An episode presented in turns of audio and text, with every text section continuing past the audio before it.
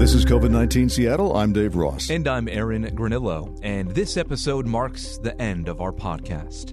For nearly a year, we have been following this pandemic from the earliest days when it was just considered an outbreak. We have moved to a new stage in the fight to contain, mitigate, and manage this outbreak. We were here when the governor first told us to stay inside. I am issuing a stay home order to fight this virus. This is Washington's stay home stay healthy order. And now, more than 310,000 COVID cases later, nearly 4,700 coronavirus deaths in our state, we reflect on a year's worth of coverage and what lessons we've learned. But before we go there, Dave, I do want to ask you about where we are right now. Vaccinations, of course, are happening. We've got more vaccines likely getting approved in the coming weeks and months, but most governors, including ours, say not fast enough. And I think they're right about that. It's not going to be an effective program until the vaccine is in every corner pharmacy, just like you get the flu vaccine. And I know that the uh, federal government's working towards that now. I'm sure the state would like to get more vaccine uh, available, but that's going to be the key. And I hope that this is uh, at least a model for what we'll do the next time a novel virus appears. We'll know what mistakes not to make We'll make sure we have a distribution system ready and in place. One thing we have learned, though, is that whereas before it took years to get a new uh, vaccine, this time we got it done in about a year, which, as all the experts tell me, is unprecedented. Yeah, that, that's the impressive part. Right now, the frustrating part, and I know you you know this well, Dave, because I heard you talking about it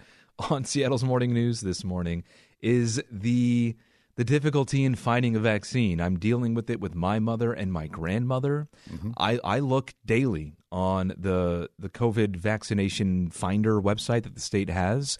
It's impossible right now, it seems like. It's almost like a crapshoot where you kind of have to be online at the right time to even have a shot, no pun intended, to even have a chance of, of getting that, that vaccine appointment. I'm on multiple waiting lists hoping that my 83 year old grandmother can finally get her first dose. Yeah. I don't feel any urgency about it because I can work from home. I, I worry though about people who can't work from home, who want to get back to work and can't get the uh, the vaccine. Uh, but again, one of the problems seems to be when you are trying to classify and prioritize people and say who can and can't get the vaccine, it makes it that much more difficult. I know some states have just said, look, if you're available, come get it. Here it is, no paperwork, just come get your shot. I'm hearing a lot of people already criticize the the Biden administration for this now.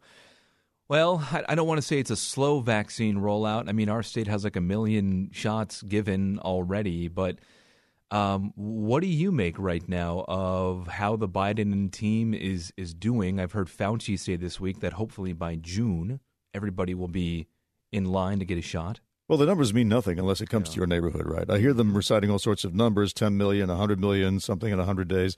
But until it gets to your neighborhood, it, it doesn't benefit you. So basically, it has to be everywhere, I think, for the nation to appreciate that this represents a change from what uh, from what happened before. All the indications are I, I, keep hearing these these tremendous numbers and companies saying we're going to make more of this and more of that.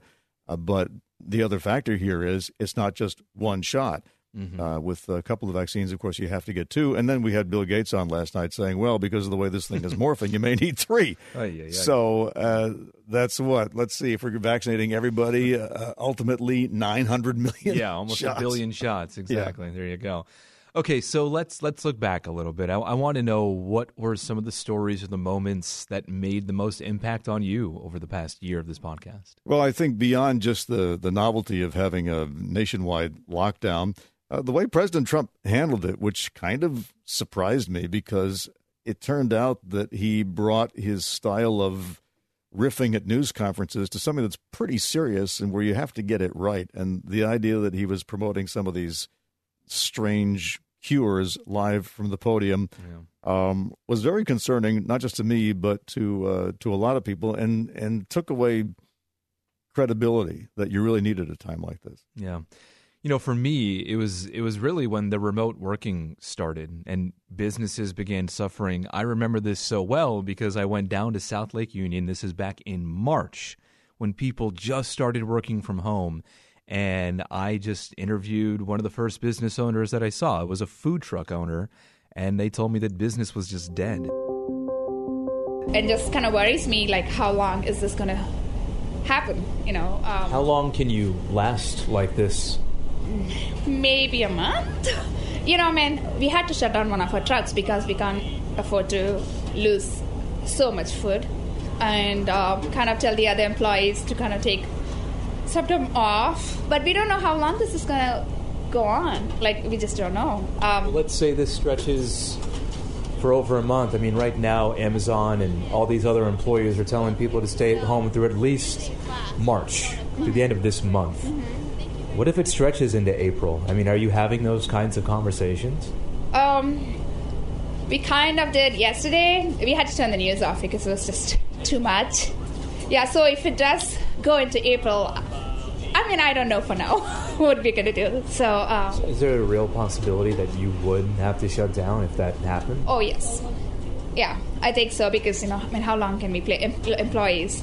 You know, um, we got house payment, we got rent. And you know, Dave, I actually I called April. up. I know April. Little did she know. How naive were we? Yeah. I called up that food truck owner yesterday just Uh-huh. to see how they were doing, and they're still closed. Um, Wow. And they are not doing Well, well. a lot of businesses are in that situation, right? Who would have imagined? I would. I know. Went back when we were talking back then. I had I had no idea it was going to last as long as it has. Yeah, I mean, there was this study done by, or a survey done by the Hospitality Association back in December, found more than 2,000 restaurants had permanently closed since March. I would think that number has only grown since December, but yeah, I, I just looking back on some of the earlier episodes when I was first interviewing people, and we all really thought that maybe by summer, you know, things Yeah. would kind of start to open up and we'd just live with this.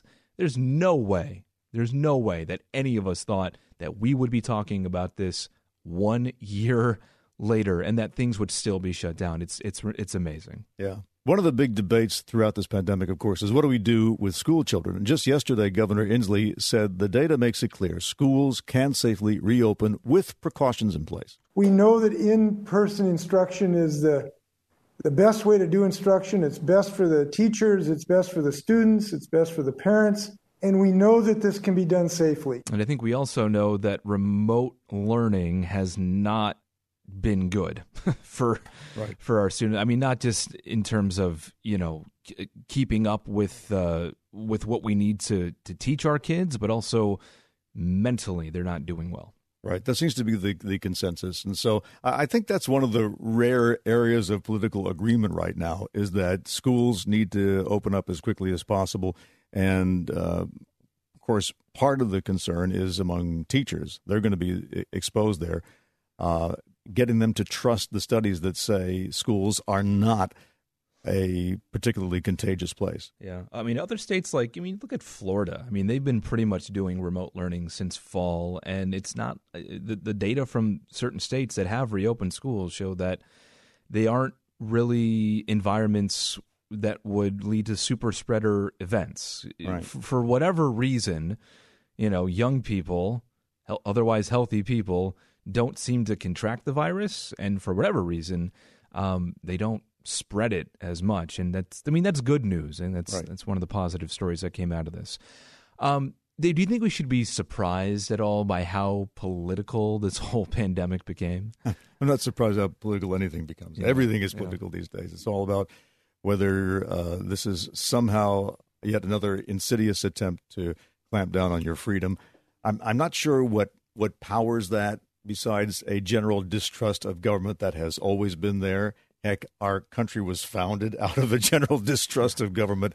It just it, it was very discouraging to me that of all the things that would divide us, it would be something that we all had in common, being a vulnerability to this uh, virus. It, it, it, one of those things that you'd expect that a common enemy like this would bring the country together because there is obviously a right way to deal with this and a wrong way to deal with it. The wrong way would have been to do absolutely nothing and just let this race through the population and kill what was it going to be a million, two million people. Um, so, but at the same time, we all understand that doing it right would have meant people would say, well, why do we do this? What's the problem? Nobody died. So it's it's very difficult to win at anything that involves prevention. Sort of like global warming, right? So if we're successful and we prevent global warming, people look back and say, "That was never going to happen anyway, was it?" Hmm. And that's the situation you're in. Success doesn't really have a payoff in a thing like this.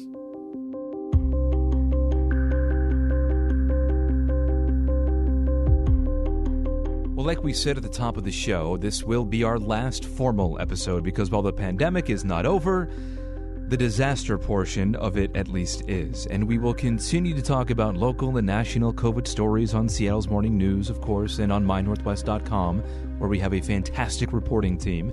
We also have a newsletter that will live on. If you are not already subscribed, you can just text newsletter to 98973. We'll send you a link to sign up. That gets sent out just once a week. We will not flood your inbox, and we'll also collect all the need to know coronavirus stories for you in one easy place with the focus on local Washington state news. And as long as you're here, don't forget we have the Ross Files podcast, where we publish longer, in depth interviews full of all sorts of interesting behind the scenes questions that don't make it onto the news because of time considerations, of course, and sometimes because we think it might be a little too dicey for the air. But it's all in the podcast. There'll be a link to the Ross Files podcast in the episode description if you'd like to subscribe. All of my coronavirus discussions will migrate there going forward, but we'll also send you a special alert right here when I talk to an expert or local politician about the pandemic. And finally, if you are listening right now, just thank you. This has been a difficult time for everyone, and your support here has really, truly kept us going. We really hope you keep in touch. Again, all the information about how to follow the essence of this show elsewhere will be in the episode description. And so that's it. It's been fun meeting you once a week for these episodes, Aaron. It's been fun meeting you too, Dave. I'm glad I got to know you and your beard. I'm trying to get to know my beard.